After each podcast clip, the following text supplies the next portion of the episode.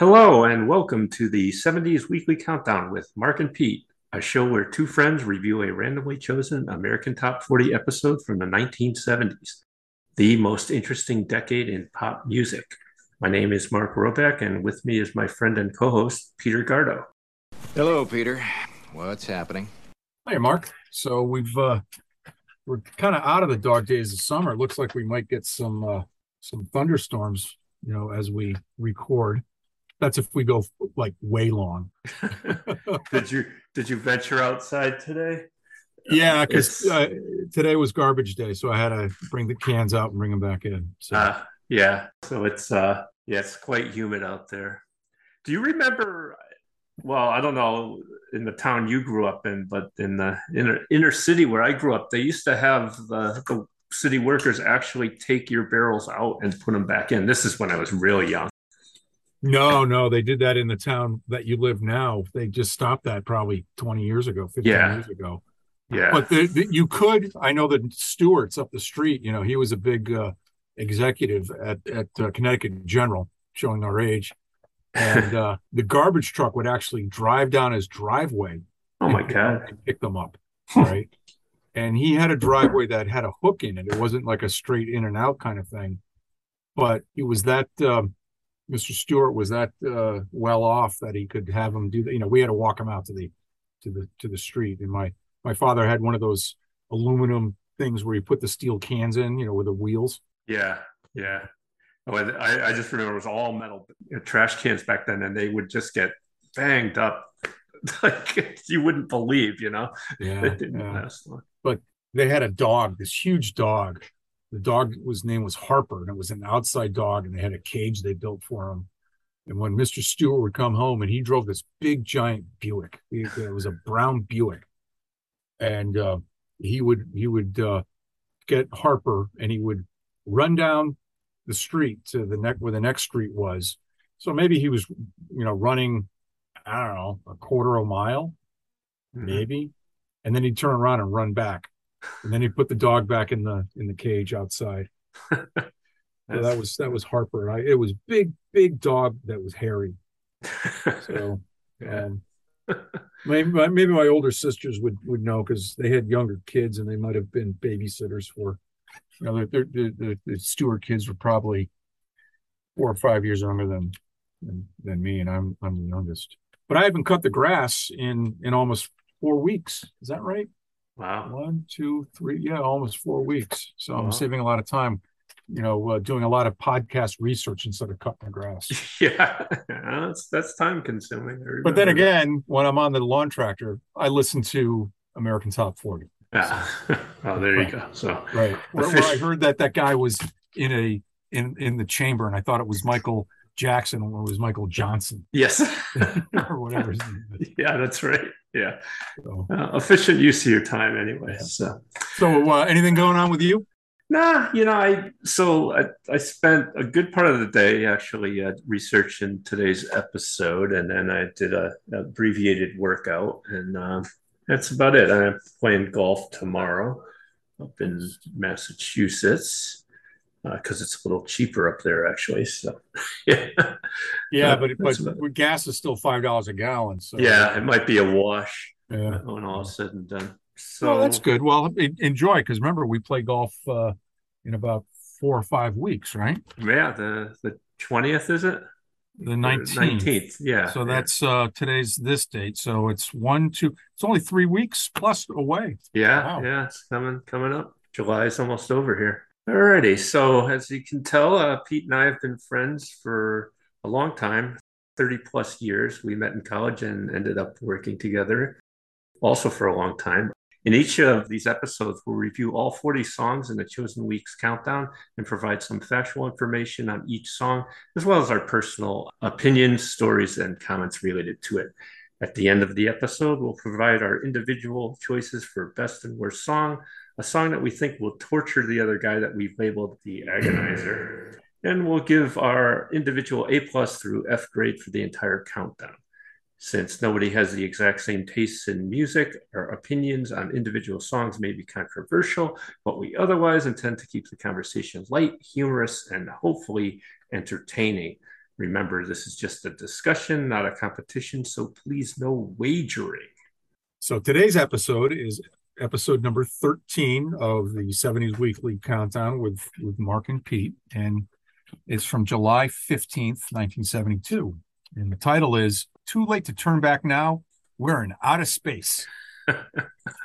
so, what's interesting about this is that uh, we, it, uh, in episode number three, we also did uh, 1972 uh, from May 27th. So, this is uh, this countdown is from seven weeks ago from from that point in time and there are 12 songs that are repeated which is kind of interesting because we talked about you know how later in time but then again we're going to have to figure out how to get farther apart if we can yeah. you never know because it's all random yeah so uh so we have a bunch of repeats and a bunch of uh, artist repeats with different uh with different songs in the countdowns. yeah so uh, what I'm trying to do, at least with the repeats, is either have a totally different comment, either you know talk about the uh, artist or or just will it, will be really abbreviated. we'll, we'll, kind of move on and say uh, refer to episode X. yeah. So um, what were you doing around this time in the middle of July 1972? You got any documentation there? yeah. So I, I just pulled out the date book there's the date book. and on the, you know, I, I, I just finished the first grade up, so uh, uh, I was getting, I was prepping for this for the second grade, I guess. And uh, you know, it was summertime. You know, you you played GI Joes and kicked the can in the neighborhood, and you went to the pond. But at this point in time, we we weren't going anywhere. That wasn't uh, wasn't until uh, later next week we actually uh, went up to Saranac Lake up in the uh, in the Adirondacks and went to Lake Kiwassa. And my my uh, my dad's folks were up there. But on the fifteenth itself, it says uh, it says Hemond, and so so I, I remembered uh, Conrad Hemond, who was one of my father's uh, associates from the university he taught at, who was an acoustical engineer, and so we must have done something with the Hemonds. And uh, so we did something. He died at age 80 in 1996, and his wife died at 94 just uh, four years ago. Um, but they were nice. They were nice people.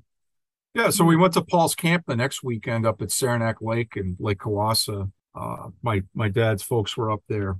But also a week before this, on the sixth, it says here, Dad injured while fishing. And what happened was he he didn't have as much hair as we have. All right. And someone was fishing and and the fish hooks, you know, like a like a whole bunch of fish hooks were got onto his skull and embedded in his skull.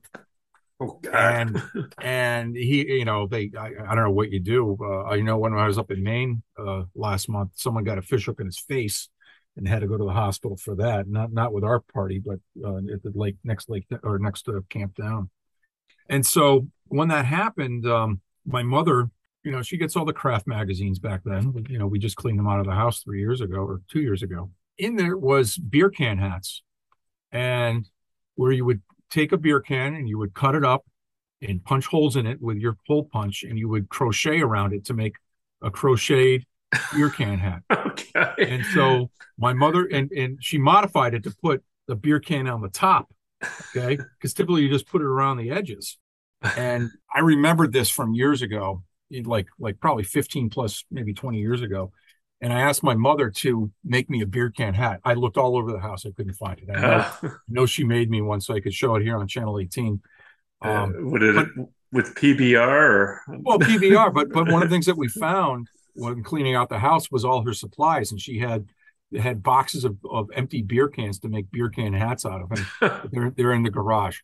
So uh so so did your father actually wear that fishing, or was well, it, it was my grandfather, just... not my father. Oh, oh it was, your grandfather. grandfather. Oh, I'm I'm sorry, I miss. Uh, yeah, so my grandfather had the. So she made my mother made beer can hats for all the all her brothers-in-laws, and uh, I don't think she made one for her father. He would go, "What the hell is this? Ah, pipe down."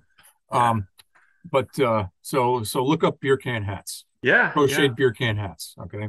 Yeah, yeah, I'll have to look that up. Wow. Yeah. yeah. I had um I had a treble hook once go into my arm when I was a kid and had had to go to the ER because a single hook sometimes you know they told you you could push it through, cut the barb off, and then mm. pull it back out.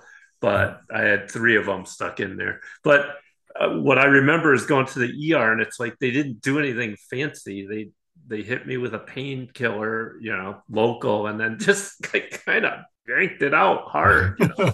That's so kind of a wound, yeah. so we're, we're having boo boo hour again. Yeah, yeah. this time, this time I had an injury to add in, which was boo boo hour.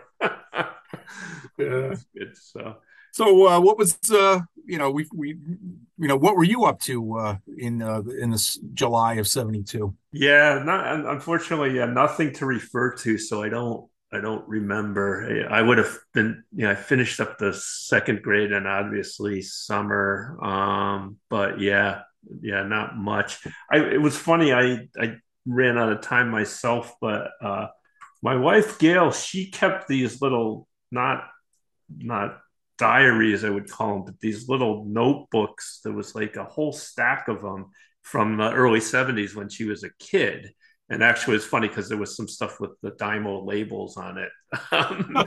And uh, so i meant to find those because i remember just glancing through it and there was some some stuff about oh you know she saw uh, donny osmond last night on a show called laughing or something you know and it was mm-hmm. it was kind of interesting to read that like yeah. uh, you know seeing that for the first time. But yeah but but no nothing nothing that i can uh relay specific. Yeah. So all right. So what was uh, what was in the news uh, right about this time?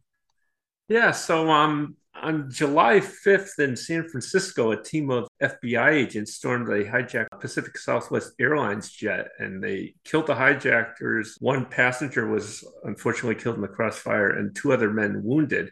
And this story caught my eye because one of the other men wounded was Victor Sen Young, who portrayed Hop Sing on the TV series Bonanza and it caught my eye because uh, again, my wife Gail, she used to talk about a, one of her friends, I guess, as kids, always saying "poor Hop Sing," and she didn't understand why, and and I couldn't figure it out, and maybe it was because of this that he was wounded. So. Yeah, yeah, yeah. I, I I never really watched Bonanza. So is that is that the one with Lorne Greene? Oh yeah, yeah. But yeah. what was the Ponderosa? That's well, that was where they uh that that was their ranch on the show. But I think I don't know if they there was another show or something called Ponderosa. Well, well, because well, there's the the Ponderosa Motor Lodge in Winnemucca, Nevada. Yeah. Okay, we talked about, but then there was the all you can eat places, or the you know there was the Ponderosa. And, you know, like the Golden Corral of the day and the Bonanza, right? Yeah, yeah. So I think I thought those two restaurants were affiliated um, you know, and, and kind of, I guess, based on the popularity of that show, which, you know, Bonanza was on forever. Um, but yeah, don't know for sure. That'll be something to research, I guess. So that was the one with Hoss and and Michael Landon. Yeah, yeah. And Hop Sing was their kind of uh, live-in servant okay. at the at All the right. Ponderosa Ranch. Yeah. Okay. And that wasn't that on the on the coast of of Lake Tahoe. Um, or was it in? yeah, I think. It, yeah, I don't know. Yeah. Uh, all right, we'll have we'll, we'll, maybe we'll do a uh, a uh, bonanza uh, podcast. Yeah, I'm sure someone's done one of those. Yeah. okay. All right. Um, well, poor Hop Sing. Yeah, yeah. Is he is he is Mister uh, Victor uh, Young still with us? Or? Um, no, I think he passed away. wasn't too old. I thought it was in the later 70s or early 80s, mm-hmm. unfortunately. And who knows? Uh, you know, I, I, don't know how badly he was wounded or whatever, but uh, I think it was reasonably serious. So, so uh, on July 15th, which uh, is, I guess, the same day as this countdown, four months after its launch toward the planet Jupiter, Pioneer 10 became the first man made object to journey through the asteroid belt and um, that thing is i think it's left the solar system now and it's on its way to wherever. Uranus. I, I, don't know. Did it swing by though? I know that they these things made several stops, yeah. but I, get them mixed up which one's which. Yeah, no, it, it, did leave, you know, and then it turned into V'Ger on Star Trek, the motion picture. That's right. Yeah, but that was Pioneer, not Voyager. Voyager was the one that was in. Did I never saw that movie? I just heard how bad it was. The Did first you ever see one, Star Trek: The Motion Picture. yeah, yeah. It was um the problem with it was it was all special effects and and you know limited on the story, which you know the stories were what made the original series kind of what it was. Yeah. I, I think I read the novelization of the of it, Mm-hmm and uh, but I never saw the movie. Yeah. Khan was the best. Oh, of is, is picture. is- yeah. Yeah, for sure. Because they had a great story and and you know going off of great episodes. so. yeah, great continuity. Um, so uh, also on July 15th, the, the ground temperature in Death Valley at Furnace Creek reached 201 degrees Fahrenheit uh, on a day when the air temperature was 129 degrees. Um, the world record high air temp in Death Valley was set uh, in uh, on July 10th, 1913 at 134 degrees. So that's So that's the actual. So so there, when you're walking in Death Valley, make sure you wear shoes. yes, yeah, that ground temperature. Whoa. Yeah. Wow, that's Yeah. On July 26th, uh, Rockwell receives the NASA contract to construct the space shuttle. Uh, the Apollo program had been winding down, and uh, that was the next step. So the guy that did "Someone's Watching You" right. Designed the space shuttle. designed the space shuttle. yeah, yeah, yeah. A lot of people don't know that. Talented guy. Yeah. and on July 27th, Maya Rudolph was born. She's an American comedian uh, who was on uh, Saturday Night Live, and we mentioned that her in the last episode because she's the daughter of Minnie Riperton, who had the song. Loving you, the sweet is all beautiful. That's right. You had to record a version. Oh. Ah, all right. So, uh, anything going on with technology in 1972? the first C compiler was released on July 12th, so which is still in use today, you know, but now it's C and Yeah. and Were, so- were you ever a C programmer at all, or?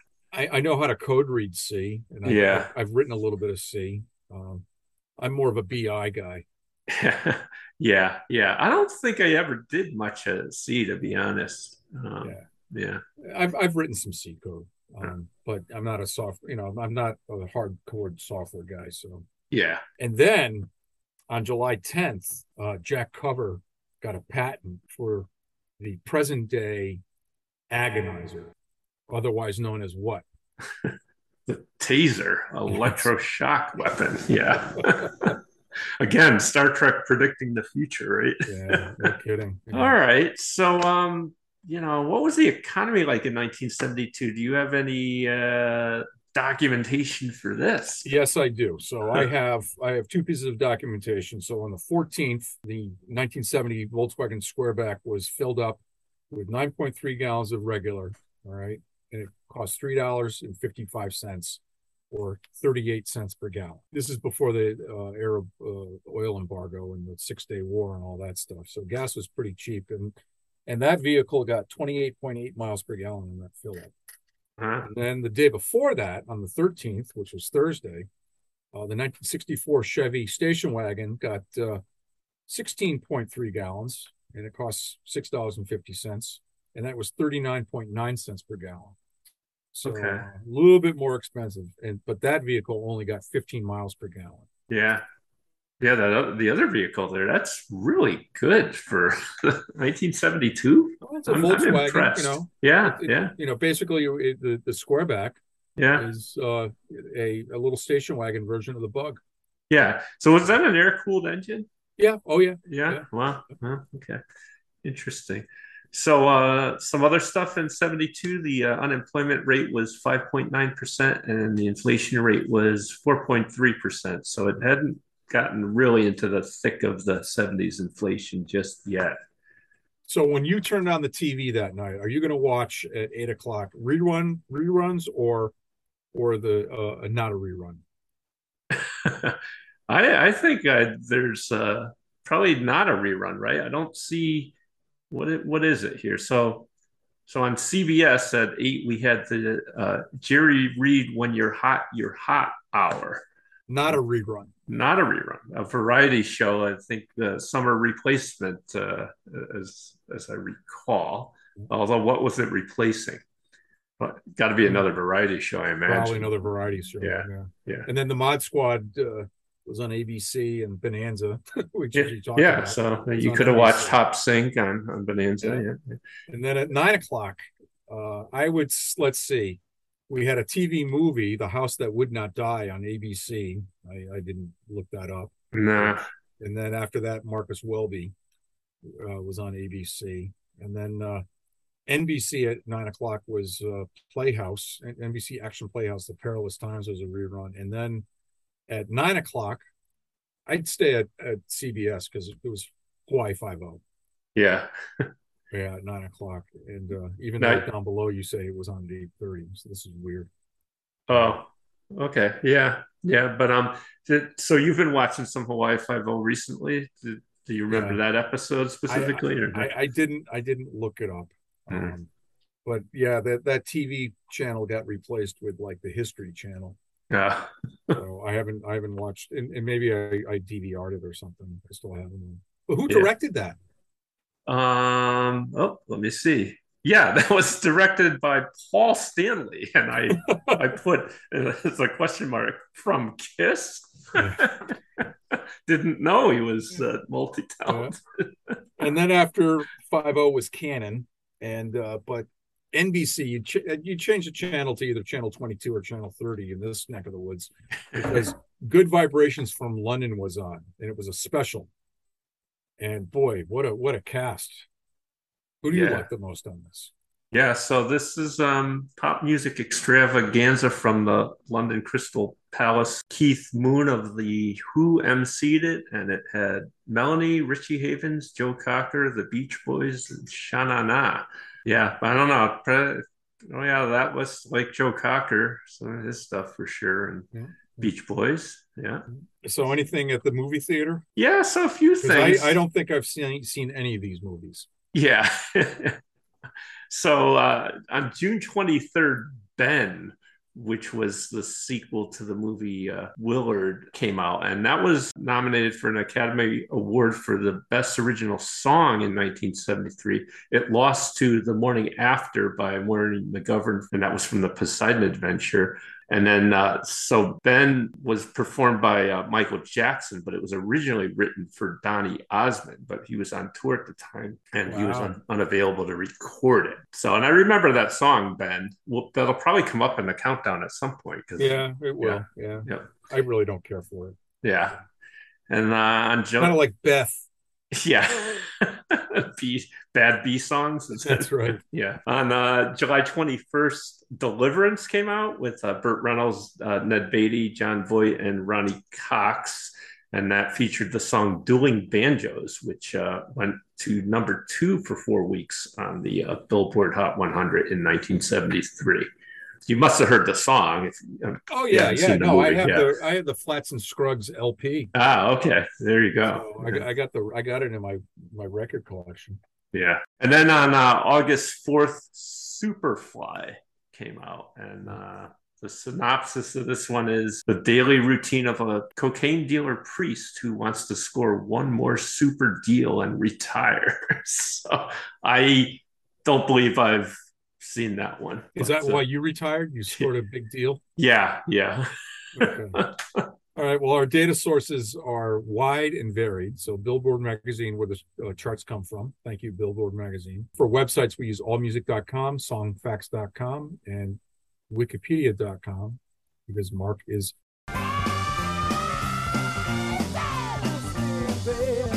The books ranking the 70s by Dan Isbell and Bill uh, Carroll, and uh, American Top 40 with Casey Kasem in the 70s by Pete Battistini. So uh, re- really, really good stuff. So All right.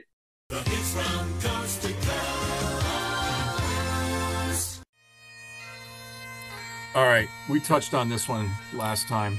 Amazing Grace, pipes and drums of whatever. the military band of the Royal Scots Dragoon Guards. Yeah, I'm going to just put a link in our show notes because it's sort of an interesting story about that. But uh, yeah, we we touched on that before. All right, number 39.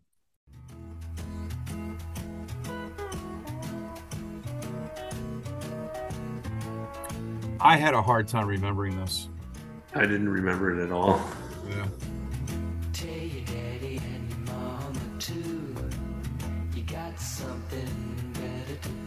So this is uh, Motorcycle Mama by Sailcat. Um, it reached number 12 on both, or excuse me, on the US pop chart, and it was uh, number 89 of the top 100 singles of 1972. Casey called these guys Alabama Boys. Um, they were a early Southern rock setup. They formed in 1971 near Decatur, Alabama. One of the guys, John Wyker, he was a veteran of the Music Shoals, uh, Alabama rock uh, studio shows. scene. Uh, muscle shoals, excuse me. What did I say? Music? You said yeah. music shows. Okay.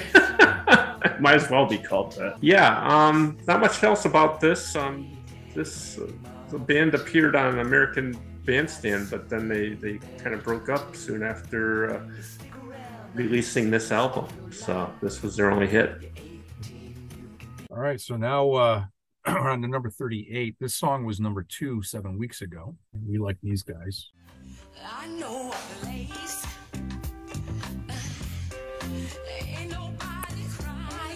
What's Pop's first name? It's Roebuck. yeah. Like Sears and Roebuck? Yeah, yeah, it's spelled the same with the R O E B U C K, which a lot of people always tend to call me sometimes after me. yeah. Yeah. Well, I think we like this song um, uh, yeah. last time around.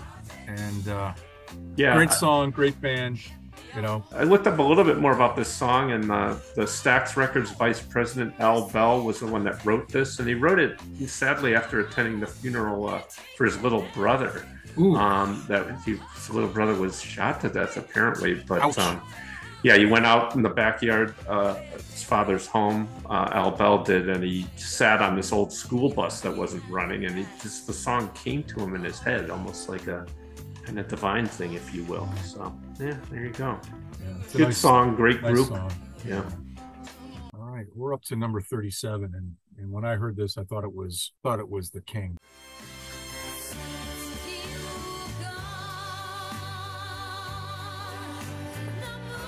Woman King. yeah, I was gonna say. doesn't it doesn't it have that you know Hollywood glitz or, or Las Vegas glitz? It, it absolutely does. Yeah, yeah. So this so is. Yeah, go yeah, ahead. Go ahead. Uh, it's, it's a cover song, I guess, right? Isn't that what uh, what Casey said? Yeah, yeah. Um, so this is "Gone" by Joey Heatherton off uh, the Joey Heatherton album released in 1972. Uh, was her first top top 40 song she was an American actress, dancer, and singer, and kind of a sex symbol in the 60s and 70s. She was on many television shows back then. She also performed for over a decade on USO tours with Bob Hope, and she was in several feature films. Uh, notably, The Happy Hooker Goes to Washington. um, this song spent 15 weeks on the Billboard 100, and it peaked up peaked at uh, number 24. It's a cover of a 1957 Ferlin Husky hit. And then in July 1975, she headlined with uh, Joey and Dad, a four week Sunday night summer replacement series for Cher's uh, variety show. Oh, and uh, she's still with us. She's 77 years old. Oh, so. wow. So was a young lady when she did this. Yeah, yeah. Number 36. So this song was number one seven weeks ago hmm. on the chart. Um, and everyone knows this song. I think we. Yeah. This was the one that was redone by Simply Red, right? Back in the 80s. Yeah. Yeah. In fact, so this one, yeah, did get to number one. And um, many cover versions of this song were done. Uh, some by Paul Young, Leo Sayer, Smokey Robinson, among others. And um, nearly everyone uses the harmonica part, um, kind of proof of how, how key it is in the song's arrangement. But uh, yeah. Yeah, this is the Chi-Lites in Oh Girl, if we didn't we didn't say what it was. That's right.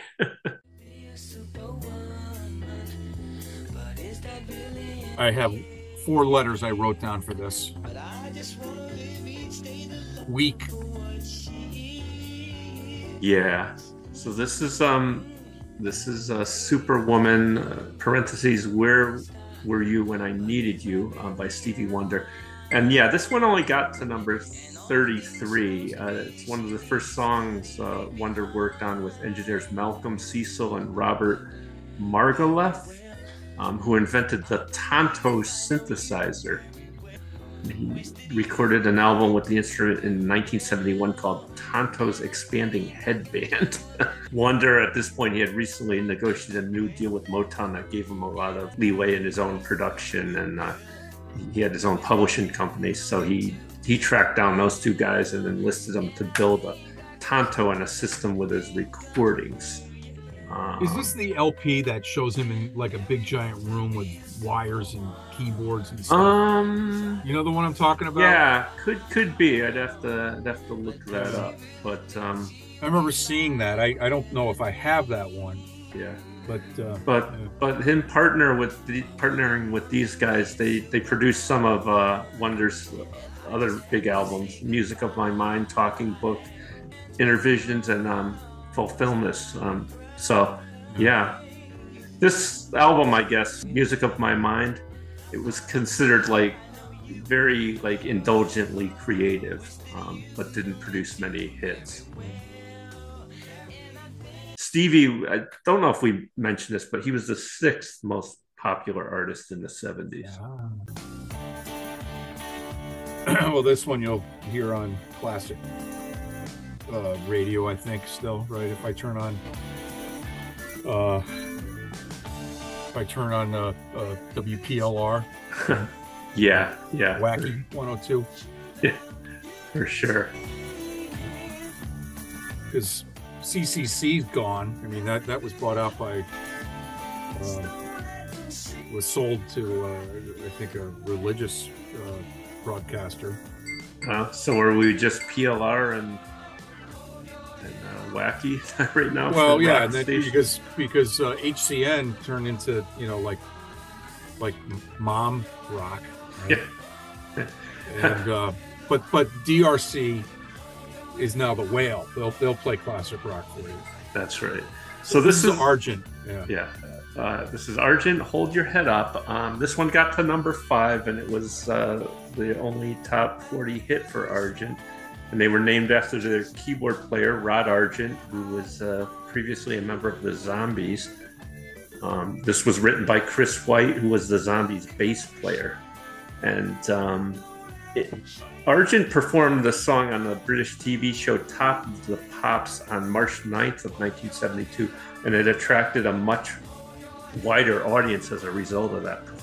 They would also appear a few weeks after this countdown on the pilot episode of The Midnight Special on August 19th, 1972. Um, the radio version of this song is about two minutes shorter than the album version, which runs uh, six minutes, 18 seconds. I I, I tell you though, I think this sounds a lot like Yes to me. Like if you didn't know better. really? You, yeah. Uh, it's definitely progressive. Yeah. Good song though. I like it. That's nice. So here's our friends again, Marilyn McCoo and Billy Davis Jr. in the Fifth Dimension. This was at number 12 uh, seven weeks ago. And uh, last night I didn't get to sleep at all. And maybe because you didn't turn your air conditioning on, Marilyn. yeah. Because you muted it last night. Yeah. So this one uh, it peaked at number eight, and um, the the instrumental backing on this is from the uh, Wrecking Crew, famous uh, studio musicians. And uh, we talked about yeah Marilyn McCoo and Billy Davis last episode. They were married on July 26, 1969, which means as of this recording, our episode here, they celebrated their 53rd uh, wedding anniversary. So uh, Marilyn is 78 and Billy is 84. They're still with us. They're that's still awesome. married. Yeah, so good great. for them. Yeah, that's really, really good. This is number 32. And as Casey said, this is was put out by good old what's his name. did, you, did you hear that? I did, and and it's an interesting story. So this is uh, Sealed with a Kiss by Bobby Vinton. And, and yeah, Casey talked about how uh, Vinton, he, he, was one of the biggest recording artists of the 1960s, but no one knew him. And there was a Life magazine uh, article that did, it was like 10 pages and it was titled, He's he's the top of the charts um, and his records sell like there's no tomorrow. So who is he? it's good old what's his name? Yeah. The, the, point being that this was a guy who had sold 11 million records in four years in the 60s, wow. but the average American had never heard of him, or if they had heard of him, they just couldn't remember his name. Bobby Vinton at the time was quoted as saying, It's amazing to have so much money in the bank and be so unknown. well, I think that's the right way to do it. Yeah, yeah. You know, it, I think it's better to be, and I, I I heard this someplace recently. It's better to be rich than rich and famous. Ah, yeah, for sure. Right? Yeah. And and I I I, I got to remember who to uh, attribute that to, yeah. but it was. Uh, oh my goodness, I, I forget who it was, but just, that's just in the last week. Wow. Oh, I know. I heard that. I heard that on our our friend's other podcast. Ah, okay. Okay, I, I think I think Nate was talking about his son or something. Oh, yeah. yeah. Okay, yeah. yeah. So, um, Bobby Vinton, his first hit, uh, "Roses Are Red," was in 1962. This one got to number 19, and he's uh, Bobby's uh, of Polish and Lithuanian heritage like half. Isn't he known as the Polish Prince? Yeah, like yeah. That? He's still with us. He's uh, 87 years old. Wow. And his uh, real name is Stanley Robert Vinton, and the family name was originally Vintula. And uh, this song's a cover. The original was done by Brian Hammond, and that version got to number three in 1962. So, there you go. Yeah, I want to be rich. I bought my Mega Millions. Yeah. What, what, would you do with a billion dollars? Tell you what, they say it's as getting that much money can be just as bad for your life as losing it all. You know, yeah. it'll change you for sure.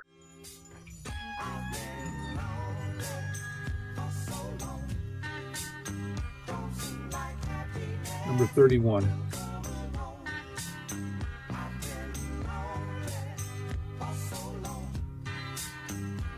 So this is uh, I've Been Lonely for So Long by Frederick Knight. This one got to number 27 and it was only released as a single. Knight recorded uh, with Mercury and Capitol Records in New York before signing with Stax Records in 72. He's considered a one hit wonder with this song. He's still with us, he's 77 years old. Um, you know, was this song supposed to be in the countdown on episode three and it was missing for some reason? I don't um, recall. Because there was something in the spreadsheet uh, from there about it being missing. But uh, anyway, yeah, it's okay song. Yeah. Yes, some soul. So this artist was in our countdown seven weeks ago with a different song.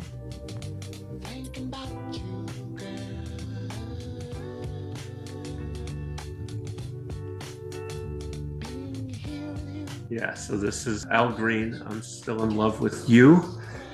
Uh, Al Green, as uh, you said, he appeared in uh, our episode three with Look What You've Done for Me. This song went to number three. Uh, so Al Green commented that he, he remembered taking the picture for uh, the album that this was on, which is titled the same, I'm Still in Love with You. And he said, quote, I'm in my white turtleneck, white patent leather shoes with stacked heels and just a touch of diamond and gold. I was cool and in control of the music between that cover. wow. I'll put a link to that cover in our uh, show notes. uh, yeah.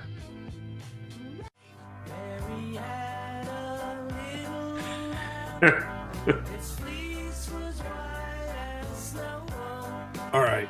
this is Wings Mary had a little lamb. This is awful. yeah. Okay, this this is crap. so this right?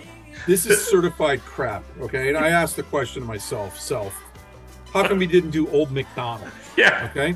And then I went to the Wikipedia because if you go to the Wikipedia, Mary Had a Little Lamb at the bottom has a link to Old MacDonald. Okay. and then Old MacDonald has a link to all these other nursery rhymes. I says, all right, Paul McCartney should have done a record that also had Eeny, Meeny, Miny, Mo. All right. Hot cross buns and I'm a little teapot. How about Hickory Dickory Dock? Yeah. This is this is this is oh my gosh. Going through all this stuff with with Paul McCartney, all right. This proves that he was, you know, dead, okay? And someone took him over, all right, from I buried Paul. Yeah. This stinks. Yeah.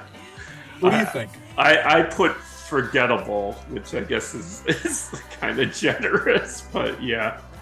Yeah. Um, yeah. As you said, based on the traditional nursery rhyme, there's no imagination in this at all. Uh, yeah. But the, what's interesting is is this past weekend on American Top 40, this song went to number 28, and Casey was talking about it.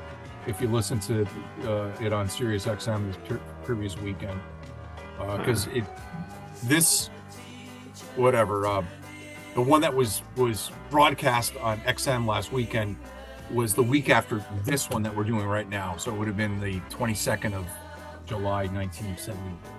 Yeah. So it had moved up. It moved couple up. notches or Oh. a notch. Yeah. No, it went all the way up to number 28, which is Ah, one okay. notch. Yeah.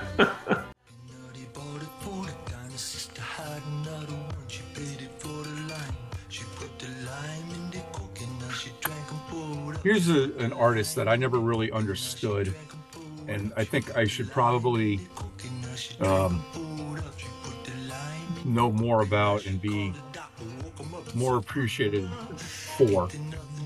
Yeah, yeah. Um, so this is Coconut by Nilsson from his album, which I love this title, Nilsson Nilsson. Schmilsson. Yeah. So this was a popular novelty song from uh, Nilsson. It finds a girl with uh, some stomach trouble after drinking a concoction of lime and coconut. She calls her exasperated doctor in the middle of the night, and he suggests she take a little hair of the dog that bit her. So Harry Nilsson, yeah, he did a lot of music in his career, a, a lot for movies. He had eight top 40 hits, and his biggest was Without You, that went to number one. Everybody's Talking, which went to number six. That's a great song. Yeah. The, the first one, it's just like, Yeah, and uh, Everybody's Talking, uh, it, it won a 1969 Grammy Award and was featured in the film Midnight Cowboy. Yeah. Um, and I always remember, do you remember the Seinfeld episode where uh, George bought Jon Voight's car and he's singing that song? He's like, Everybody's talking at me. And I'm just driving around in Jon Voight's car. Well, I, I, do remember off of Nilsson Schmilsson the uh, the song "Jump Into the Fire," okay, Ah. which goes bum bum bum bum bum. Yeah. Okay, and they used to use that at after the Whalers games on on the big uh, radio station as bumper music, you know, and Ah. Chuck Kaiton would would start talking about, you know, the three stars and all this other stuff, and and it was, you know, yeah, that's that's how I got to know Nilsson. that song. yeah, yeah, yeah. Unfortunately, he passed away kind of young. He was uh, 52 in, in 1993. He had a heart attack.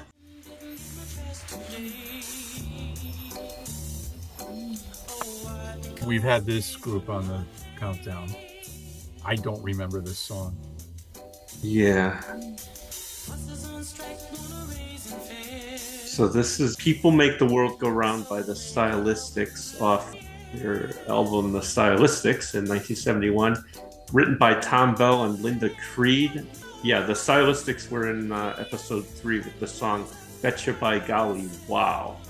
This one got to number 25 and was the final single from their uh, self-titled debut album. There's a lyric in here that I love though. It, it says, "Wall Street losing dough on every share. They're blaming it on the longer hair. Big men smoking in their easy chairs on a fat cigar without a care." I'm in my easy chair right now.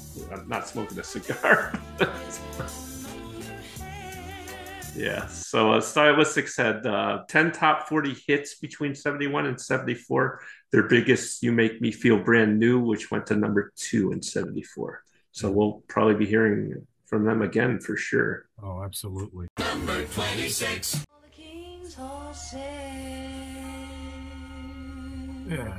So this is Aretha Franklin, and she was on our countdown seven weeks ago with a different song. And I have a note here saying maybe maybe Paul McCartney should have done this one. You know, Humpty Dumpty sat on a wall. Yeah. Yeah, so this is uh yeah, Aretha Franklin, All the King's Horses off her album To Be Young, Gifted and Black from 1972. The album got critical acclaim. This guy Jason Birchmeier of AllMusic.com, he he wrote that Young, Gifted and Black certainly ranks highly among Franklin's studio efforts, with many arguing that it may be her best He said uh, if you really want to go song by song, you'd be hard pressed to find any throwaways on the album. Even this one?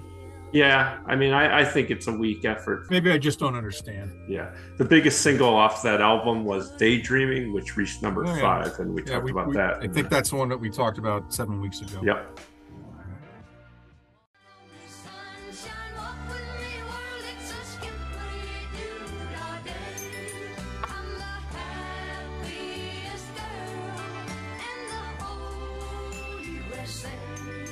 So, is she? so, this is uh, Donna Fargo, the happiest girl in the whole USA. This was a country pop music song composed and recorded by Donna Fargo. It's written in the voice of a newlywed girl sung to her new husband. Um, it's become Donna Fargo's signature song, and it went to number one on the country charts and number 11 on the pop chart. A rumor circulated that the line skippity doo dah was originally written as Zippity Doo Dah, and then uh, Walt Disney subsequently sued Fargo as soon as they became aware of the song, um, demanding that the original line be changed. Fargo has since put that rumor to rest, saying that Skippity Doo Dah was indeed the original line, and no such lawsuit ever happened.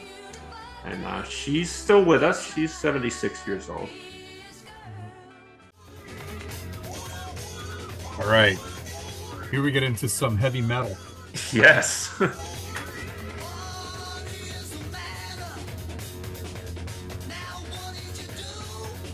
I have this LP.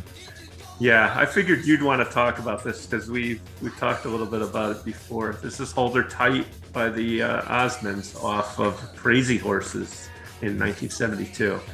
Yeah the only thing I, re, you know, I didn't really know this LP, and my buddy Adam, you know, 30 years ago says, "Oh yeah, there's this uh, record, Crazy Horses," and he says, "Yeah, there's this song on there called Going Back to Utah." And I think we talked about that where because the Jacksons had going back to Gary, Indiana, or something. Yeah. In the dime. so you know they're all each. Yeah. Well, the Osmonds are probably ripping off the Jacksons more, but whatever.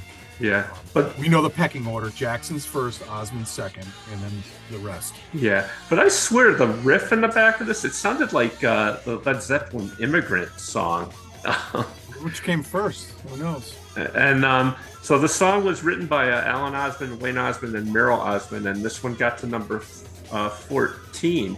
And uh, author and music journalist Chuck Eddy ranked Crazy Horse as the number 66 in his 1991 book, The 500 Best Heavy Metal Albums in the Universe. Yeah. yeah. Uh, Merrill was the lead singer on most of the songs, uh, and um, Jay was the lead singer on, on most of the Crazy Horses songs. Yeah, I, th- I think I read that um, Donnie's voice was changing during this time. So. Yeah. So the Osmonds performed on American Bandstand on July 14th, 1972. So just uh, the day before this countdown, and they did uh, Sunday's Child. And uh, my wife Gail talked to Merrill Osmond at the Oakdale after a concert. Actually, I found this sheet she had of all the celebrities that she either saw or met over the years, and uh, yeah, she lists uh, Merrill and uh, the other Osmonds. I remember her telling me that through through a fence after the show, I guess. nice, nice. Yeah, it's an interesting LP, and and for it must have been a shock to a lot of people when the Osmonds came out with this. Yeah, yeah. But I, yeah, I, I hadn't heard this or didn't remember it, but I liked it when I heard Yeah, it. It's fun. Day day, day. So this is from Godspell. The uh was it a movie or It was I got the LP? I mean, was it a was it a play first? I it was originally a, a like an off Broadway Yeah. play, and then it went to Broadway, and then um, yeah, it was made into a movie. Yeah. So, So we had the LP in the in the collection, you know, it, you know, next to Hair and next to Jesus Christ Superstar. But what's interesting is who's doing the singing on this? Because on the chart it just says Godspell. yeah, so what they said it was done by the original off Broadway cast and, and was released as a single. So that's why they uh, they simply attributed it to the group named Godspell. Um, it peaked on at number 13, and the musical structured as a series of parables primarily based on the Gospel of Matthew. And my wife Gail comes up again because um, I guess when she was in high school, she was in a production of this uh, play uh, that was put on by a local Lutheran church. Uh, she belonged to the youth group of that church, I guess. And, uh, yeah, So do you know who's doing the lead singing on this? I don't. It was one of the cast members, but it was no nobody I recognized. Yeah, yeah. I kind of like that song. Yeah, it's a good song. Choo. You could have talked over this part. Come on. I could have. So Casey says this group is English, just like for number uh, 34 with Argent. English. Yeah. So what else did Casey have to say about uh, about Yes. your boys from England? This is interesting. He said the Hollies, like the Rolling Stones, had made the U.S. charts every year except the one since the British invasion in 1964. And Casey admitted that he was wrong when earlier in the year he said that the Stones were the only British invasion group still making hits because then this song came along. Um, it's uh, a tale of a government agent and a femme fatale, and it contains one of the classic indecipherable lyrics in rock history. The part after uh, she was a long, cool woman in a black dress says, She's just five nine, beautiful, tall. Allan Clarke wrote this song um, with uh, British songwriters Roger Cook and Roger Greenaway. And they also wrote, uh, I'd Roger like to. Cook, he was the uh, he used to be the uh, the gardener on this old house. yeah, I don't think it was the same guy. but uh, they wrote, I'd like to teach the world to sing, which Ah, was done by the. New Seekers, the famous Coke commercial. Yeah. And um, so Allan Clarke uh, imitated John Fogerty's vocal style on this, and uh, the Creedence frontman was unimpressed, and he tried to uh, sue them, and I guess it was an out-of-court settlement, believe it or not. Oh goodness! Yeah. I always thought it was odd too in this song. There's the comment that the guy's shaking the DA's left hand instead of the right, which is kind of odd. Yeah, they're English. They drive on the left side of the road. Well, actually, I had a what I took a trip to a business trip to England, and I had something that reminded me of this song when I was there because I was riding up in the elevator. They call the lift over there. Oh, is that when you went to watch them like, like Do nothing. engineering? Yeah. Oh yeah. my God, that was what a waste of time. But at least you got to England. Yeah. so I'm on the elevator, and this The lift. the lift, um, and this woman gets on um, in a, tall, dark woman in a black dress, and uh, she gets off at the same floor I do, and she walks down the hall, and then I saw her knock on the door of uh, another room and, and go in, and I determined she probably was the lady of the evening, and I just in the back of my head, this song came on. Oh wow. Well, we I still was a can't. bad mess. We still can't uh, get that part right. Oh my God. Yeah, don't, Well, don't all wanna he- so- I don't want to hear la la la la. I get PTSD. yeah. So this song was number 11 uh, seven weeks ago. Oh, it's so nice to be with you. I love all the things you say. Yeah. So this is uh, by Gallery, which I think seven weeks ago I said I swore this was Neil Diamond singing. Right, right. But um, yeah, this one um, got to number four, and uh, on Dick Clark's American Bandstand on February 26, 1972, "Nice to Be with You," which had just debuted on that date on the uh, Hot 100, received a quote lousy average 57.5 on a scale of 35 to 98 on the rate of record segment of the show. Nevertheless, the group performed the song on May 13th. The gallery had uh, three top 40 hits. This one was their biggest. I Believe in Music, which went to number 22, was another hit in uh, 72. And Big City Miss Ruth Ann, which went to 23 in 1973.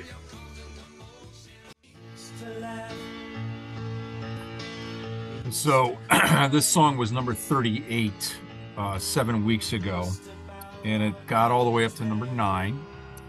And this is America. I need you. Yeah, you know, as much as I like a lot of America's stuff, this one's teetering on 70s sap. I'll say it's just got just enough in it uh, that it's not. And the beginning of this song, to me, it sounds a little like the Beatles' "Something" too. But uh, this was the follow-up single uh, released off the album um, with uh, a horse with no name. Uh, yeah, it was their That's debut album titled too. America. Yeah, and Horse with No Name got to number one. So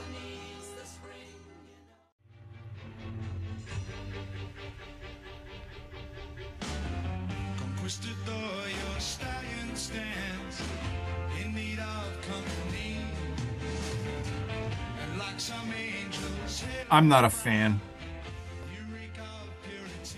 yeah, I, I like this one. So this is um Conquistador by Procol Harum. It's actually off their 1967 album entitled Procol Harum. But um, this one got to number 16, and uh, their lyricist Keith Reid and uh, Gary Brooker wrote this song back in the 60s before Procol Harum was a band. Brooker wrote the tune and asked Reid what it sounded like, and he said Conquistador because he thought it had a Spanish sound. And uh, conquistadors were Spanish soldiers who set out to conquer the Americas after Christopher Columbus discovered, perhaps. um, they said it was one of the few Procol Harum songs where the music was written first and then the lyrics. But uh, they performed it live in concert um, with the Edmonton Symphony Orchestra. It was the lead single off the live album, so that's that's where it ended up in the chart in 72 instead of 67 and uh, yeah of course their other hits include whiter shade of pale which went to number five and Homburg which went to number 34 in 1967 i don't remember that one Don't you have a Homburg hat?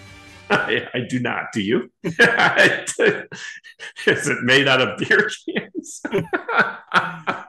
or is that a Hofbrau hat? on, to, on to number 18. This was number 29 seven weeks ago. What we're gonna do right here is go back. We had a lot about way this. back Yeah. time Jimmer Casty, Castor Bunch, when the only people that existed were troglodytes, caveman. Cavemen. Yeah. So this is yeah, this was in episode three, and uh, actually helped us with our title for that episode, which we called uh, "Back in the Age of the Troglodytes." Uh, peaked at number four, and a character introduced in the song, Bertha Butt, one of the Butt sisters, was featured in uh, many later Castor Bunch songs, including the Bertha Butt Boogie in 1975, which actually went to number 16.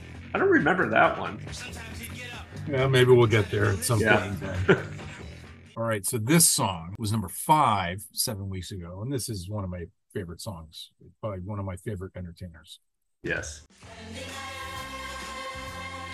We talked a lot about this and how Sammy didn't want to do it, and he did it in one take, and he says, "I'm out of here." Yeah. um, yeah, and I, I've said I think before Sammy Davis Jr. in my opinion is perhaps the greatest entertainer of all time. Do anything. I recently watched an episode of Laugh-In that he was on. So the Mike Curb congregation, um, they appeared on uh, uh, the American Bandstand on July 14th, 1972, which is the same one that the Osmonds were on, which I mentioned earlier. And on that list of celebrities that my wife met, she's got Sammy Davis Jr. She- Really? Did you Yep. meet her at the golf outing here? Yeah, I have his autograph on the program from that that outing. So Oh, that's GHO, awesome. Yeah, Wow. she said he was he was he signed it really nice too. It's like you can actually read. And he kept saying, "I gotta play, dear. I gotta play, dear." And she stuck a pen in his hand, and he signed it. Well, you know what? Wonderful guy. Yeah. So this gentleman was on our countdown seven weeks ago with a different song. I don't know what it, what it was, but this is the unmistakable uh, pipes of Mr. Michael Jackson. Yeah, it's uh, I want to be where you are. So yeah, he showed up in multiple episodes for us already. This song was written by Arthur T. Boy Ross and Leon Ware for Michael Jackson, and he Guy's took- name was T Bone. yeah, T. Boy. Oh, Yeah. Okay, T Bone, T Bone, whatever. Yeah. Okay. Um, Michael Jackson took this song to number 16, his third straight top pop hit during his early solo career with Motown. The others being Rockin' Robin and Gotta Be There. So I think it was Rockin' Robin that was on the previous. Yeah, it was episode. Rock and Robin. Yeah, yeah, yeah. I like this song. It's, wow. wow. Yeah, what a set of pipes he had. All right. So, as Casey said, we're going to play you the long version over seven minutes, Yeah, not the single version.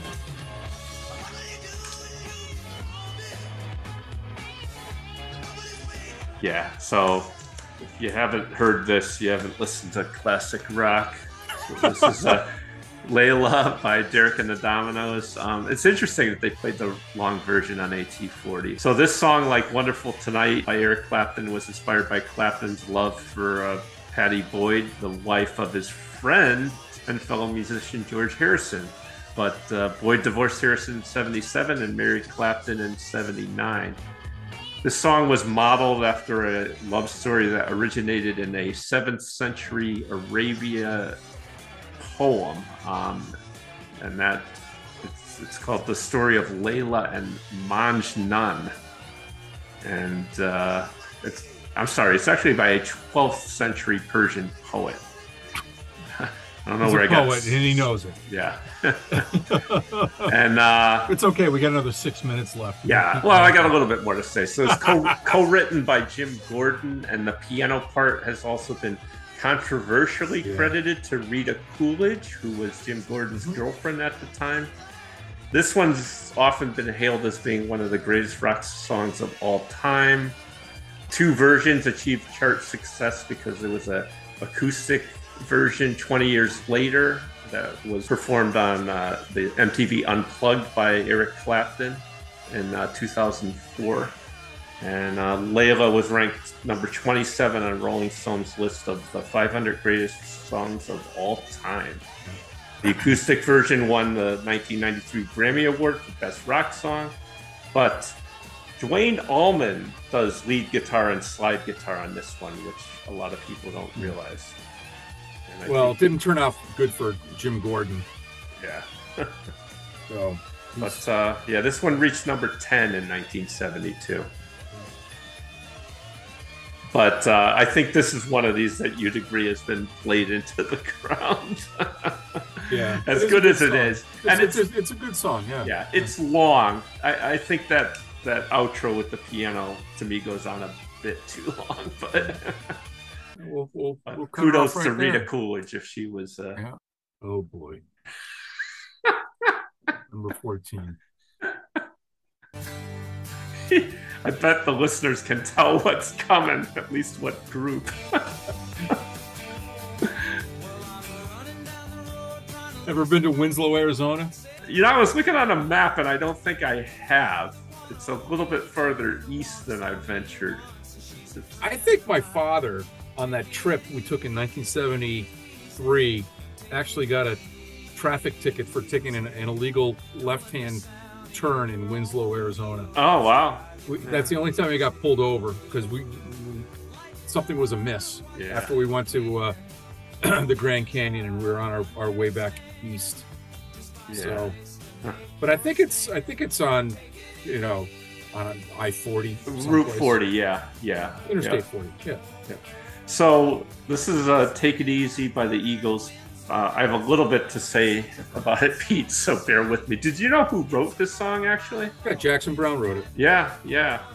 Um, but he did. Apparently, he started writing it. and He didn't know how to finish it. And his upstairs neighbor was Glenn Frey, who needed songs for his new band, the Eagles. And uh, Frey credits learning a lot about songwriting from Jackson Browne. It was uh, Frey that came up with the lyric, It's a Girl, My Lord, in a flatbed Ford slowing down to take a look at me.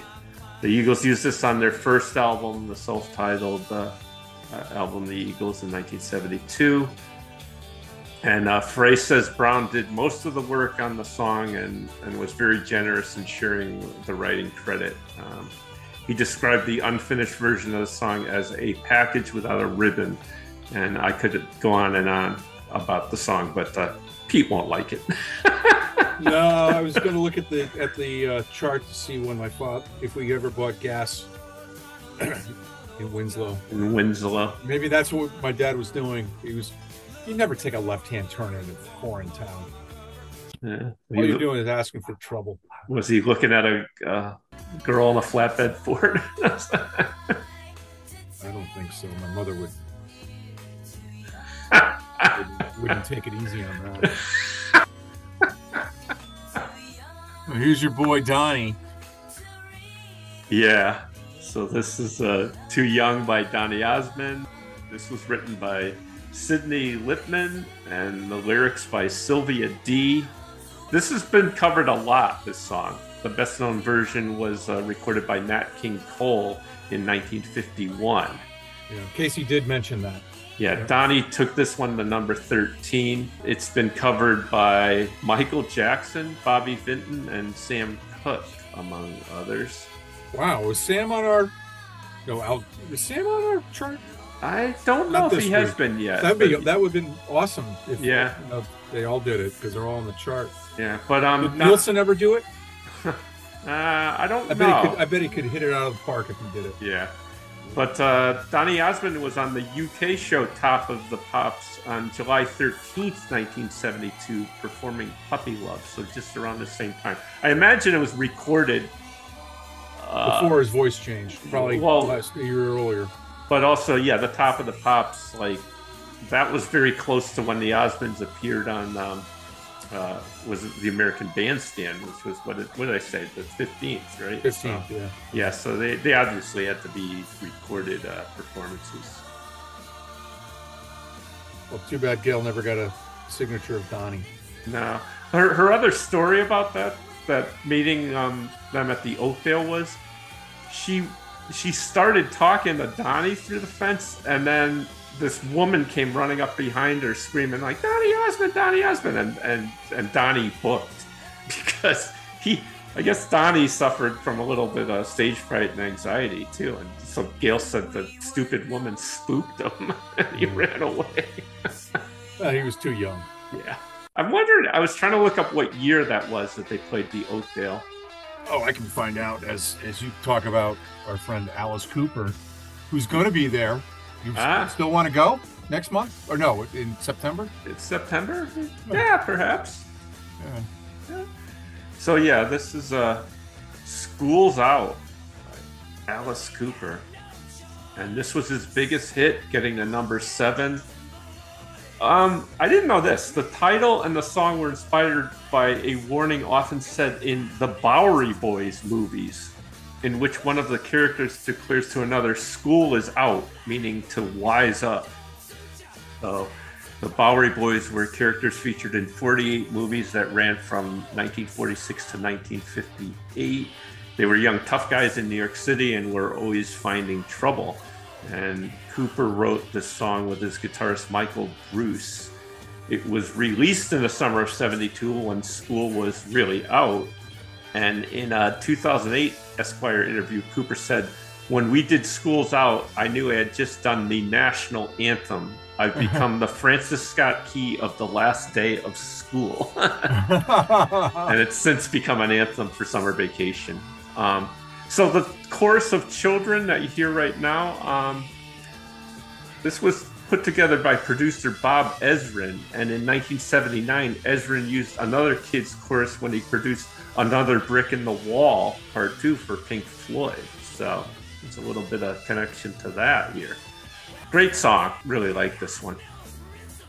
Yeah, I can't find anything about the Osmonds at the Oakville, so if I if I can, I'll uh, put it in the show notes. Yeah.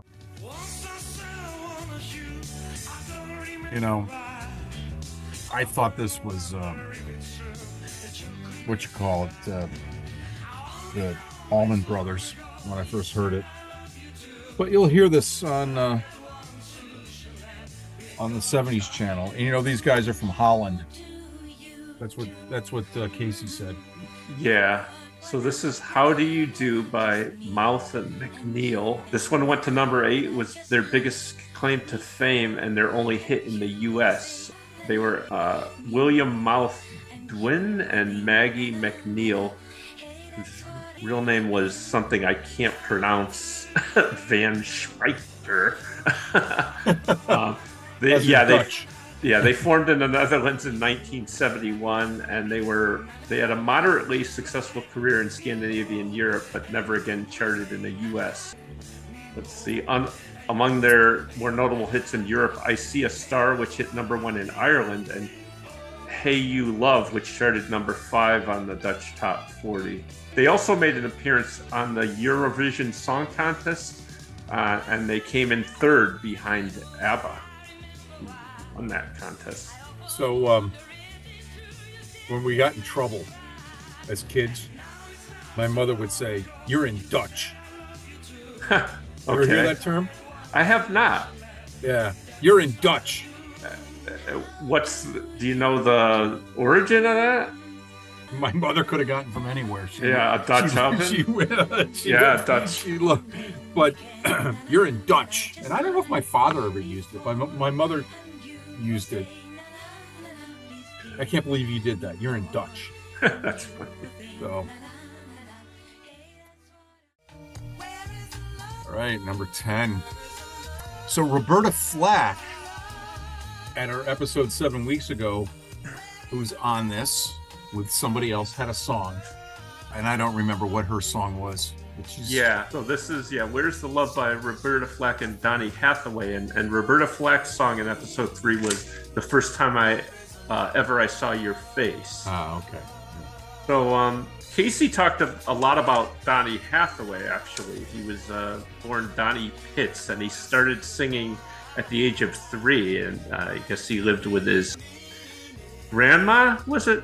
And then she was very musical and, and, and into gospel music, and um, so he was good enough to get a scholarship to uh, uh, for a major in fine arts uh, to go to the university, uh, excuse me, Howard University, and he majored in music education. He was 27 years old when he did this track. It's a great song. Yeah. Oh my gosh. Yeah. Uh, and uh, he had a hit with Roberta Flack with "You've Got a Friend," the Carole King song. So, well. so do you think Donny Hathaway ever got in Dutch with his grandma? Yeah, uh, I don't know, but it's funny when when you were mentioning that, I was thinking as a kid, my father used to say, "I'm gonna fix your wagon" if he was, you know, with us, and I remember being so young, I didn't know that he was, you know, just saying that as an expression, and I had a broken wagon, and I thought, "Great, Dad's gonna fix my wagon." Uh, uh, this is a great song. Yeah, I, I, I, would I would definitely keep the AM radio right where it is. Yeah, with this, with this song, I, so, I, really like it. So this was written by percussionist Ralph MacDonald and bass player uh, William Salter, and they wrote the song hoping that the Fifth Dimension would record it. But uh, I can hear them doing this. Yeah, Yeah. But McDonald was working on a session with Roberta Flack and Donny Hathaway, uh, their album, and uh, they needed one more song, and he offered it to them. Mm-hmm. So, and this one got to number five. Good song. Really good song. I'm gonna fix your wagon.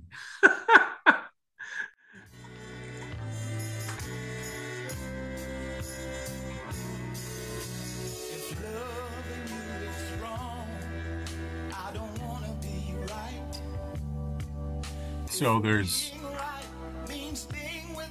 this uh, artist is uh, Luther Ingram, and when I read it first, I was thinking of uh, Luther Vandross. Right. Okay, but there's no V in Ingram. Um, but uh, number nine, if I'm loving you is wrong, uh, parens, close parens. I don't want to be right. Yeah. and there was that little glitch in the recording that scared the hell out of me when I was listening earlier. that one right there. Yeah, Yeah. I just read it again. yeah. I'm, I'm sorry, my I, I guess my my But uh, anyway, uh, this was uh, a number one soul song in the U.S. and it got to number three on the pop chart. It was uh, written by Stax songwriters Homer Banks and Ray Jackson and uh, Carl Hampton. Other big names covered this song, including Isaac Hayes, Barbara Mandrell, who I think that was in a previous episode, right? For Oh, yeah. cover of this. yeah yeah it was awful. Yeah. Yeah, Rod Stewart did a version and Cassandra Wilson. Um, yeah, Mandrell's version went to number 31. Um, I like the organ in this one uh, in the background. Um, this was uh, Luther Ingram's biggest hit, and he had one other top 40 hit, which uh, went to number 40 I'll Be Your Shelter in the Time of Storm. And uh, he shares my birthday, which is, uh, Really? yep, November Sometime in- 30th which means uh, he also shares it with Mark Twain and Billy Idol. Nice. You know, this song is done so much better here than it was by Barbara Man- Mandrell. Yeah, Do you do you know anyone personally named Luther? no, I don't either. yeah, Number eight. When a little while from now, if I'm not feeling any less sound, I promise myself to treat myself and visit a near So this guy's what from Northern Ireland or something? yeah, yeah. So this is uh, Alone Again Naturally by Gilbert O'Sullivan. And I think in the previous episode he was on, right? And you wondered if it was his real name. Um, it's actually Raymond Edward O'Sullivan. He was, uh, yeah, born in Ireland, don't you know? Um, so was Rory Gallagher. Um, Oh, not Northern Ireland, regular Ireland. Uh, I believe so. It didn't say. So uh, he's still with us. He's 75 years old.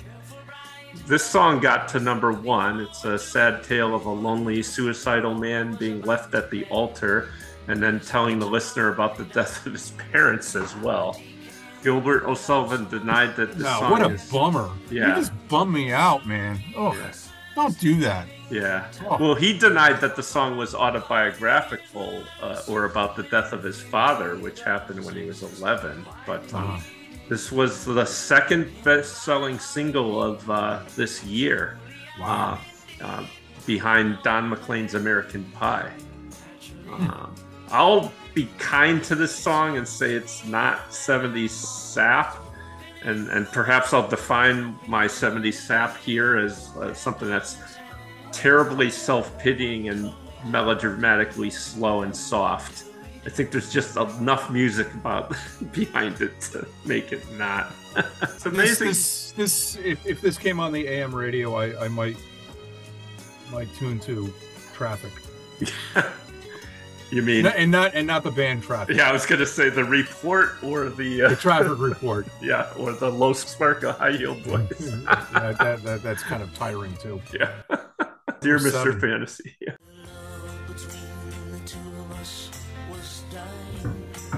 Remember when this guy was on the Lucy show? I do not, Here's Lucy. but I could imagine that. Yeah, Lucy and and her kids were going out to Las Vegas for some reason. Their car broke down and they ran out of gas, and they found themselves in front of Wayne Newton's uh, ranch. Ah, okay. yeah, that makes sense. Pretty good, and and you know, because of course Lucy was in love with Wayne, and then you know, I think Lucy Jr. was, uh, you know, like, Mom, he's mine. yeah, so this is a Daddy Don't You Walk So Fast. Uh, yeah, Wayne Newton. This song was already climbing the charts in Great Britain before it was recorded by Wayne Newton. The artist with the British hit version was named Daniel Boone. Who, uh, oh, later, yeah. Yeah. Had, had another hit in the U.S. in the fall of 72, Beautiful Sunday. That's the one. Yeah, that song I think is great by Daniel Boone, Beautiful Sunday, because uh, NRBQ covered that on a record about 20 years ago. Yeah. So this version of the song went to number four. The lyrics tell of a potential divorce with a small child involved. Newton was famous for his 1963 hit Dankeschön, it's funny to me. The chorus of this sounds a little like Meatloaf's "Two Out of Three Ain't Bad" when he sings "Baby, We Can Talk All Night." I don't know. Yeah, you gotta ask Jimmy Steinman about that. If, yeah. if he ripped off, yeah. So, yeah. I think Wayne's still doing residencies out in Las Vegas. Yeah, yeah, I think so. I've been to Las Vegas once. I've yet to go. Yeah, but for me, it was I was coming back from a business trip, and the and the flight uh, was uh, was uh, speaking of flying. Um, uh, I was done early, and Espo dropped me off at the uh, LAX early, and I got uh, an earlier flight. It was going through Las Vegas anyhow and then it was coming back east. So I got it, you know, this is before 9 11, all that stuff.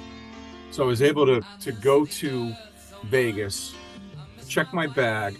I got a cab. I went to Caesar's Palace and I hung out for four hours. And then I got my other uh, red eye home. Yeah. So, uh, but whatever. I, am not a Vegas guy. Even even around here with the Indian casinos, I you know, or even the the one that's owned by the movie uh, place up in Springfield. I, I, not my thing. Yeah, yeah, me either. So that's kind of probably why I've never been to Vegas. But uh, so anyway, this is a Rocket Man, as you could tell, uh, by Elton John, which this was in episode three, number forty. Yeah, and uh, I looked up a little bit about so Bernie Taupin's lyrics for this. Uh, it was based on a short story, "The Rocket Man," written by Ray Bradbury, and it's a tale uh, told from the perspective of a child whose astronaut father has mixed feelings at leaving his family in order to do his job. And that was published as part of an anthology, The Illustrated Man, in 1951. So this song got to number six, and I think we mentioned before it was covered in the Speak Song version by William Shatner. Yeah. Yeah. And uh, so Elton John was the third best selling artist of the 70s behind the Jackson 5 and the Bee Gees. So uh, you mentioned Ray Bradbury, right? Yeah. Yeah. So I caught an episode of the Ray Bradbury Theater. It was on TV this past weekend. It was like over and over and over and it had the the guy who was uh, on uh, the Avengers as as living Patrick in the future. Macnee. Patrick Macnee. Yeah, and uh, you know, it was okay. Yeah, I, I, I don't know. I'm I'm a pseudo science fiction guy. Yeah, I um a few years back I was reading the classic science fiction stuff and I read the Martian Chronicles and I really liked it. That, that's a Ray Bradbury. Right. And, right. and it's um it's more it's science fiction but it's more human stories which is kind of kind of interesting. It wasn't what I expected but I liked it. Number 6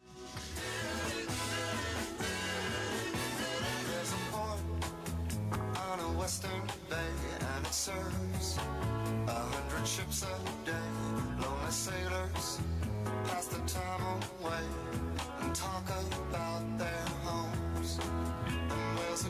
this was not on the chart. seven weeks ago. Yeah, so this is Brandy, You're a Fine Girl by Looking Glass. And um, Casey had said this one in three weeks, it went from number 27 to number five. Um, and it eventually would get to number one. This was their only hit. I always crack up about this song, and I want the listeners to try this. It's easy to imitate. You just hold your nose and go, Brandy walks through a silent town. yeah, the lead singer, uh, his high school sweetheart was named Randy, and that's how they came up with the uh, the name of the song for Brandy. And then Barry Manilow's 1974 hit Mandy was a cover of a song that was originally titled Brandy and released in February of 1972 by Scott English.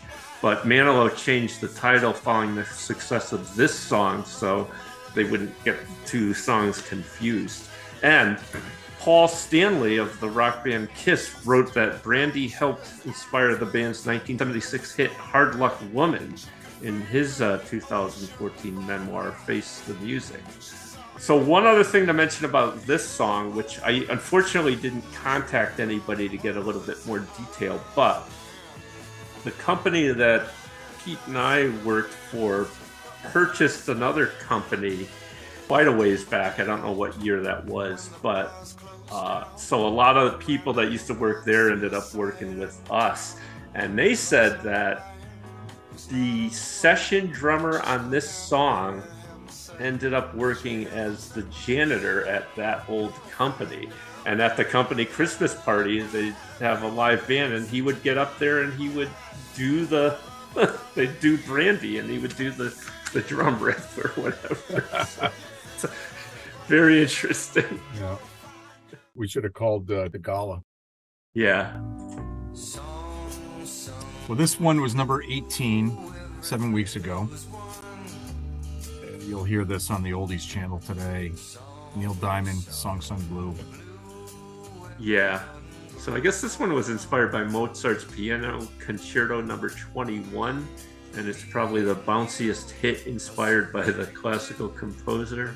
But um, Neil Diamond himself said this one was, uh, he never paid too much attention to it. It's a very basic message, unadorned, and he didn't even write a bridge to it. He had no idea that it would be a huge hit and that would people, uh, you know, people would want to sing along to it. So, eh, there you go. I had no idea it would be a hit either. this was number 28 seven weeks ago. And you're not going to hear any words because this is out of space. Billy Yeah. Preston. We love Billy Preston on this uh, 70s weekly countdown with Mark and Pete. Yeah, and, and I love this song, and I, I I think I mentioned in a previous episode that like probably a couple weeks ago I was in Trader Joe's and this came on over the PA, uh, and and I confess I wouldn't have known the title of it uh, had it not been for our podcast. So yeah, but I don't know if I've funky ever song. been to a Trader Joe's.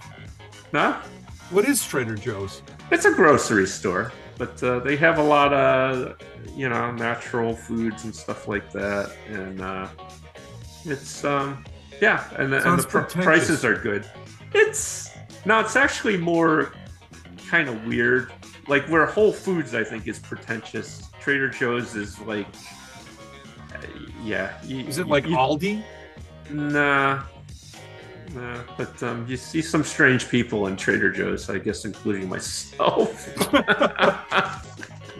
I got to remember if I've ever been to a Trader Joe's. yeah, I haven't. That's over over where Sears used to be, right? yeah, yeah. in That plaza there. What was that? Where Coconuts was? I don't know. It's, there's been some turnover in that plaza for sure. Yeah. I know I've never. I mean, that's too far for me to go grocery shopping. Yeah, I, I do quite a bit of grocery shopping there. So food's pretty good and the prices are pretty good. So And you look healthy.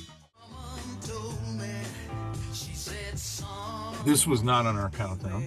This is number two for the week ending July 15th, 1972. yeah. So this is uh, "Too Late to Turn Back Now" by the Cornelius Brothers and Sister Rose. This was the follow up single to their debut hit, Treat Her Like a Lady. Great Uh. Yep, and this one peaked right here at number two. So this is uh, siblings Carter Cornelius, Eddie Cornelius, and Rose Cornelius, who's sister Rose.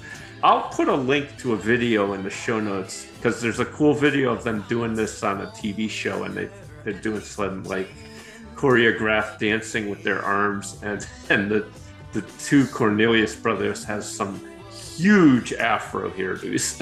I mean, it's it's representative of the times for sure. Yeah, yeah. But great song. I like Great, this one great, a lot. great song. Yeah. Yeah.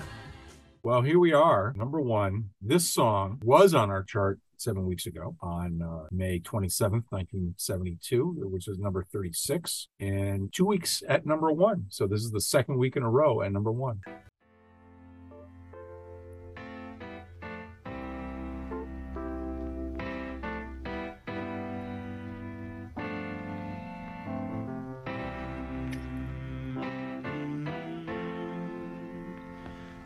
Well, this is Bill Withers, Lean on Me. You know, I think he's got better stuff, but this this must have pulled on you know heartstrings of folks. Yeah. Yeah, so this is uh, yeah, Lean on Me, Bill Withers, um, from his uh, album Still Bill in 1972, his second album. So Withers did not record his first song until he was 32 years old. Uh, he had been in the U.S. Navy for nine years, and then he worked at a factory making parts for airplanes. Sounds He familiar. worked for Convair, didn't he? uh, I don't know. I think he worked for Convair Yeah, down in San Diego. I, I don't know. I didn't dig that deep. Yeah. Okay. Um, but uh, so this song has also been covered by Tina Turner, Tom Jones, uh, and Al Green. And uh, you know, Bill Withers unfortunately passed away March 30th, uh, 2020, at the age of 81. He had six top 40 hits. This one, Ain't No Sunshine, Use Me, Kissing My Love, Lovely Day, and Just the Two of Us uh, in 1982. Lovely Day is my favorite. I like Use Me. That's that's a good one. Ain't No Sunshine's great too. Eh, Ever hear the Mick Jagger version of Use Me? It's really good. Yeah. Yeah. Yeah. So no, But this he's- song, um, you know, they said it it it touched a chord with a lot of people. You know, it's it's just kind of just needing other people to get through some tough times. So I bet if you look in the book, you'd find that this was probably a long distance dedication in the late seventies. yeah, I, I I wouldn't doubt it. Well, that uh, that wraps up the top forty for this week. And uh, looking at the other charts, number one on the soul chart was uh, "Loving You the Wrong Thing" by Luther uh, Ingram, which was number number nine on the pop charts. Country and Western was uh, "Made in Japan" by Buck Owens, uh, which is weird because I thought "Made in Japan" was a record by Deep Purple. You know, Yeah, and then of course, uh, uh, Iron Maiden did a Made in Japan LP or CD or whatever, you know, years later. yeah, yeah. And the number one LP was Honky Tonk, uh, what you call it by Elton John. I can't read my writing. Oh, yeah, I have that here. Uh, Honky Tonk Chateau. Chateau. Yeah. Yeah. I spelled chateau with an S. No wonder why I couldn't. You're as bad a speller as I am. yeah, yeah. So what's interesting is the number one uh, record label this week was Epic, with uh, with four songs in the top forty. All righty. So this is the point in the in our show where we uh, discuss and do our ratings and things. So the first one we do is always Your agonizer, please. No, Mr. Slug. The agonizer for you is going to be. I thought I wrote it down here. oh crap! Do I? Did I even do that? If, if not, I can go because uh, Go. I got to yeah. look for it. Yeah. yeah. So this was an this came down to two songs for you, and and it it's it's getting to be easy to pick them based on just the the uh, artist, but um. I picked number 29, Mary Had a Little Lamb by Wings. I, I think, and before we even got to it, I knew that you would hate it. Yeah. Um, but the runner up was Take It Easy by the Eagles. I hemmed and hawed a little bit, and then I said, you know what? I'm going to go with the Wings song. All right. I, I, I found it for you. Number 25, The Happiest Girl in the Whole USA by uh, Donna Fargo. Donna Fargo. Yeah. Yeah. N- not a country one fan much. And then that one, uh, yeah. All right. You you knew it. I, I I had to find it on my sheet here. So. Oh goodness. All right. Did you do a best song of the Yes, I do. Number five, Brandy. What a fine girl. You know why? Because that is a song I will do karaoke to. Ah, okay. Yeah. Just And- hold your nose. Well, I I I that I didn't know about. Okay. So, uh, but I think it's a great song. I think it's put together well, and uh, it's a great karaoke song, and everyone knows it. They can kind of sing along. Sort of. Yeah. Yeah. What so I, I I had been hot a little bit because I had some close runner ups here, but um, I I picked uh, number twenty two, Long Cool Woman. I, I really like that song, but um, I had for a close runners up, I had uh, number twelve, Schools Out, by Alice Cooper. I like Hold Your Head Up by Argent too, and and Layla, you know, great song, but. You know, to your point, a lot. You know, some some of these things are played so much. That's like you, a pick like tired. all Englishmen, Don't you know? don't Yeah. you know? Well, I, I kind of had. Uh, I also was surprised by "Hold Her Tight" by the Osmonds too. That, Yeah. that was a lot better than I thought it would be. So there you go. All right, what's your worst song of the countdown? Ah, so number twenty-nine, "Mary Had a Little Lamb" by Wings. Ding just- ding ding. Yeah, that's just that's just downright lazy. Uh, you know, what a pile of crap. yeah. Uh, You know, I, this yeah. is a family. You know, you know, I could use a worse word. yeah, that's yeah, that's, that's Yeah. oh my gosh. yeah. Okay, My runner up for worst was uh Daddy Don't You Walk So Fast. I didn't really like that one either, Oh, but it's the- much better uh, with uh, Wayne Newton. Wayne But Newton. but that one's head and shoulders above Mary Had a Little Lamb. I, I'm surprised when I looked at the uh, set list for Paul McCartney at Fenway Park. You know, last month. Uh-huh. Mary had a little lamb. He didn't start the set off with that. was that in the set list? Absolutely not. I hope not. God. All right, guilty pleasure for me. Number twenty-eight, coconut. Yeah, yeah, that's that's a good one. I I think that I probably should pick that one because I think I picked uh, number eighteen troglodyte in the in our episode three, which uh, to do it again, I don't know. So yeah, may, maybe I'll go with coconut as well. Yeah. But that's a song that you hear every once in a while, and I always thought it was like a you know like a Jamaican artist or something doing it. Yeah. Well, the other thing is, if we had a sponsor, it could have been coconut. Oh yeah. All What right. was that? Seven Up? No. Well, I, I I did kind of look it up and then I forgot because work got in the way. But I think it was Coca Cola that Oh, really? Ah. when when they put uh, uh, lime in Coca Cola.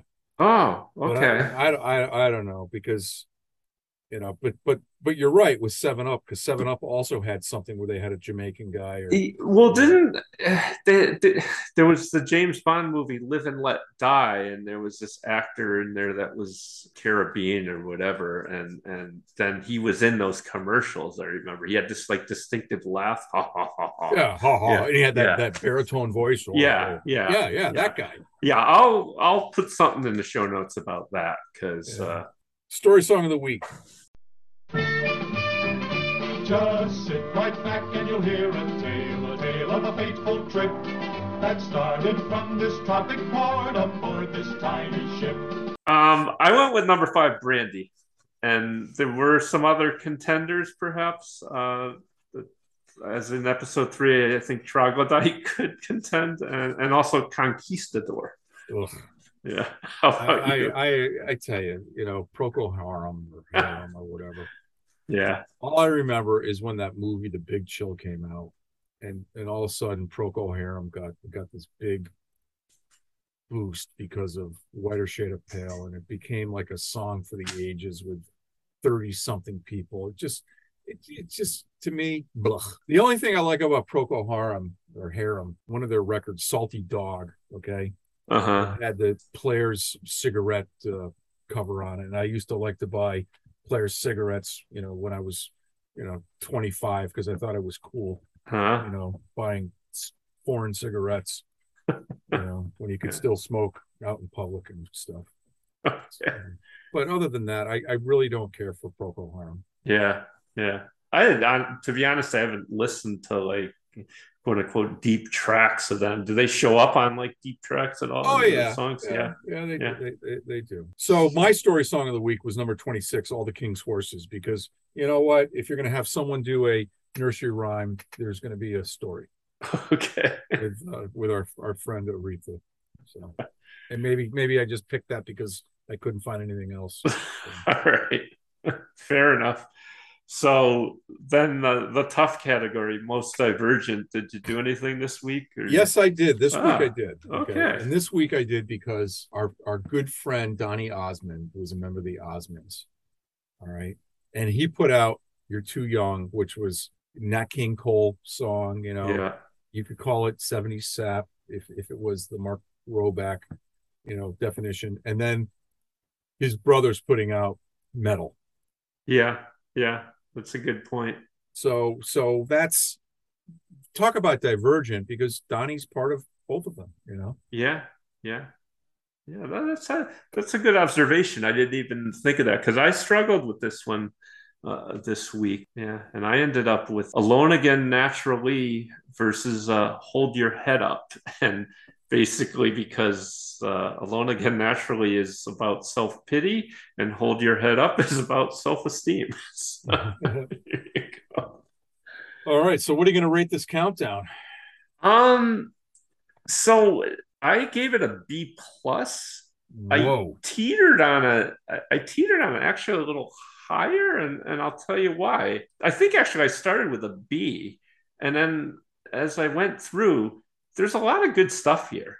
I mean you might disagree on some some of these choices but School's Out, Layla, Long Cool Woman, Hold Her Tight, uh, I'll Take You There, Too Late to Turn Back Now. Lean on Me, Out of Space, the Troglodyte song. I mean, well, lots of good stuff in here. So I, that's how I rated it. Wow. So so maybe what we should do is is figure out how to do a uh a disparity because I gave it a C plus. Oh, really? Wow. And- okay. And I think I gave it a C plus just because Mary had a little know, lamb. Mary had a little lamb. Yeah. Well, you know, even you know, the Stevie Wonder song, who yeah, Stevie Wonder Yeah. awesome. You know, Yeah. that was really weak. You know, Yeah. motorcycle mama come on Yeah. you know the the joey heartburn you know with uh, uh the elvis sounding song and and then the eagles and you know schools out i've heard enough and you know alone again naturally come on. Yeah. Yeah. Yeah. Yeah. I, uh, what's funny, we're arguing, we're gonna get analysis fist is going on the, this yeah. yeah. Our analysis, yeah, is is going in two different directions, right? I gave it a little higher because I said, "Hey, this is uh, you know, it's, these are the good stuff in here," and you pointed out all the bad stuff. And when you pointed out like that, it's like, yeah, there was a lot of, a but you know what i didn't look at the bright side okay Yeah. because the bright side you're right you know osmonds derek and the dominos um brandy you know yeah, Too late to turn back now. What was the one by um um uh, the Fifth Dimension? Great song. So you know, yeah. but but I night. think yeah, last night. You know, I I, I think that you know it's pretty. It, it gets pretty tight when when you- the taste at the end of it is like, did I waste three hours on a on a you know Sunday evening listening to this? yeah, Okay, back in 1972. All right. yeah, yeah. Because Yeah, I mean- Casey was great. Casey was was spot on like he always is. Yeah. So, And I, I, to your point about you, you know, like the Stevie Wonder song, and then and then yeah, the Mary Had a Little Lamb. It, it's and and the Aretha Franklin one too. It's it's kind of disappointing when there are these big artists that have weak very stuff. mediocre songs. Yeah, yeah. That they, it's just kind of getting in there because who they are. you know, uh, Right. I mean, And that's we've the seen, music we've seen that before. You know, Yeah, we've we've yeah. talked about okay, this is there because they did this one and it was a big hit. I mean, we'll get that with like the knack or or something or Yeah, you know, yeah. because My Sharona is a great song. Okay, but you know, the, the the one after that, Good Girls Don't or whatever. Oh, that's a good song too. Uh, Maybe. Maybe the next second record. Like Baby Talks Dirty. You know, yeah, know. which all it was was was like taking My Sharona and, and spinning it backwards on the on the, on the record plate. yeah. So, kind of ran out of steam. there. yeah. So so I, I, I got to ask you a question. All right. because something happened and and have you ever had a drink made with Midori? No, I don't. I'm not even sure what that is. Is that wine? No, no, No? no. It, it's it's Japanese and it's it's like uh you'd make a melon ball out of it or a, or an alien. It's green. Oh, okay. All I could because somehow it came up somewhere. I was reading an old magazine. All I could think of is Scotty saying to, the, to the alien from Andromeda, "It's green." It's green. Yeah. That's the first thing I thought of when you said that. totally, totally out of you know out of sight. You know, like or whatever. Uh, Out of you know, space. what- out of space. That was out of space. Yeah. All right. All right. With that, I, I think we're done. Yeah, yeah, I, I think so. Um, so I guess uh, as as Casey might say, keep the check pinned to the table and keep reaching for your wallet. All right, Have a good evening. you too. We'll see you next week. when the bars close down. Brandy walks through a silent town Loves a man who's not around. She still can hear him say, she hears him say, Brandy, you're a fine girl.